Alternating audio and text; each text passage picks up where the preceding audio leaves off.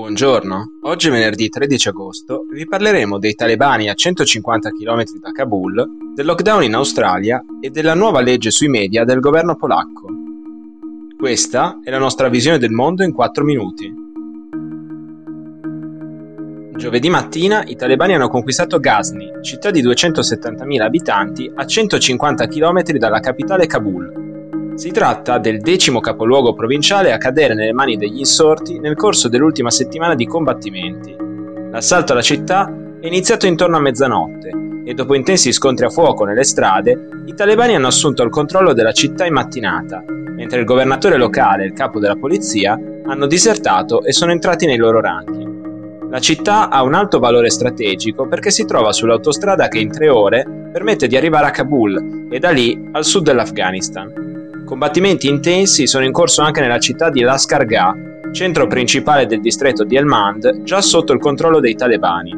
Gli insorti continuano a ingrossare le loro fila liberando dalle prigioni detenuti e militanti in tutte le città che passano sotto il loro controllo, dove si impossessano anche di veicoli, armi e munizioni lasciate dalle forze governative in ritirata.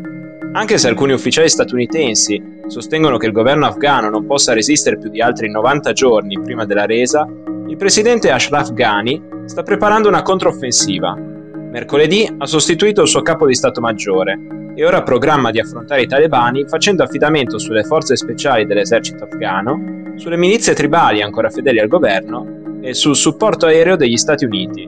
Secondo fonti del Guardian, l'aviazione statunitense ha intensificato negli ultimi giorni le operazioni di bombardamento e supporto dei combattenti afghani. Da ieri Canberra, capitale dell'Australia, è in lockdown. La misura, che durerà almeno per tutta la prossima settimana, è dovuta al primo caso di Covid-19 scoperto in città da più di un anno. Dato che le autorità sanitarie non sanno con certezza se il paziente ha avuto modo di contagiare altre persone, i 400.000 abitanti di Canberra e dell'area circostante non potranno lasciare le loro abitazioni se non per ragioni essenziali.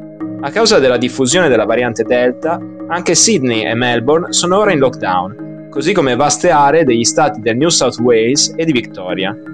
Nonostante sette settimane di lockdown, a Sydney il tasso di infezione rimane molto alto, con 345 nuovi casi positivi nella sola giornata di ieri.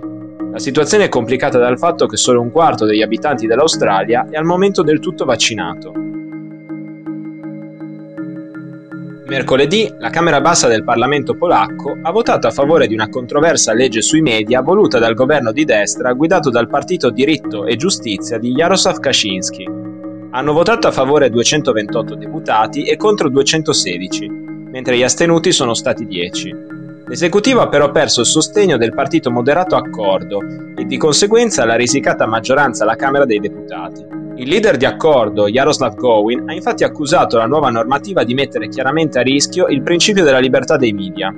La nuova legge, che entro il prossimo mese passerà al vaglio del Senato polacco, proibisce alle società non europee di possedere quote di maggioranza nei media del paese. Secondo il primo ministro Mateusz Morawiecki, l'obiettivo è evitare che i media polacchi vengano venduti a investitori russi, cinesi o arabi, ma in molti sostengono che il vero bersaglio sia la televisione nazionale TVN. La TVN, posseduta dal gruppo statunitense Discovery e il suo canale di news TVN24, continuano a mantenere una posizione indipendente e hanno più volte criticato l'attuale governo polacco di estrema destra e la sua deriva autoritaria. La legge rischia di diventare un caso diplomatico. Tanto il presidente degli Stati Uniti Joe Biden quanto il suo predecessore Donald Trump avevano chiesto al governo di Varsavia di lasciare stare la TVN per evitare ripercussione anche su altri investimenti statunitensi in Polonia. Per oggi è tutto, dalla redazione di The Vision a lunedì.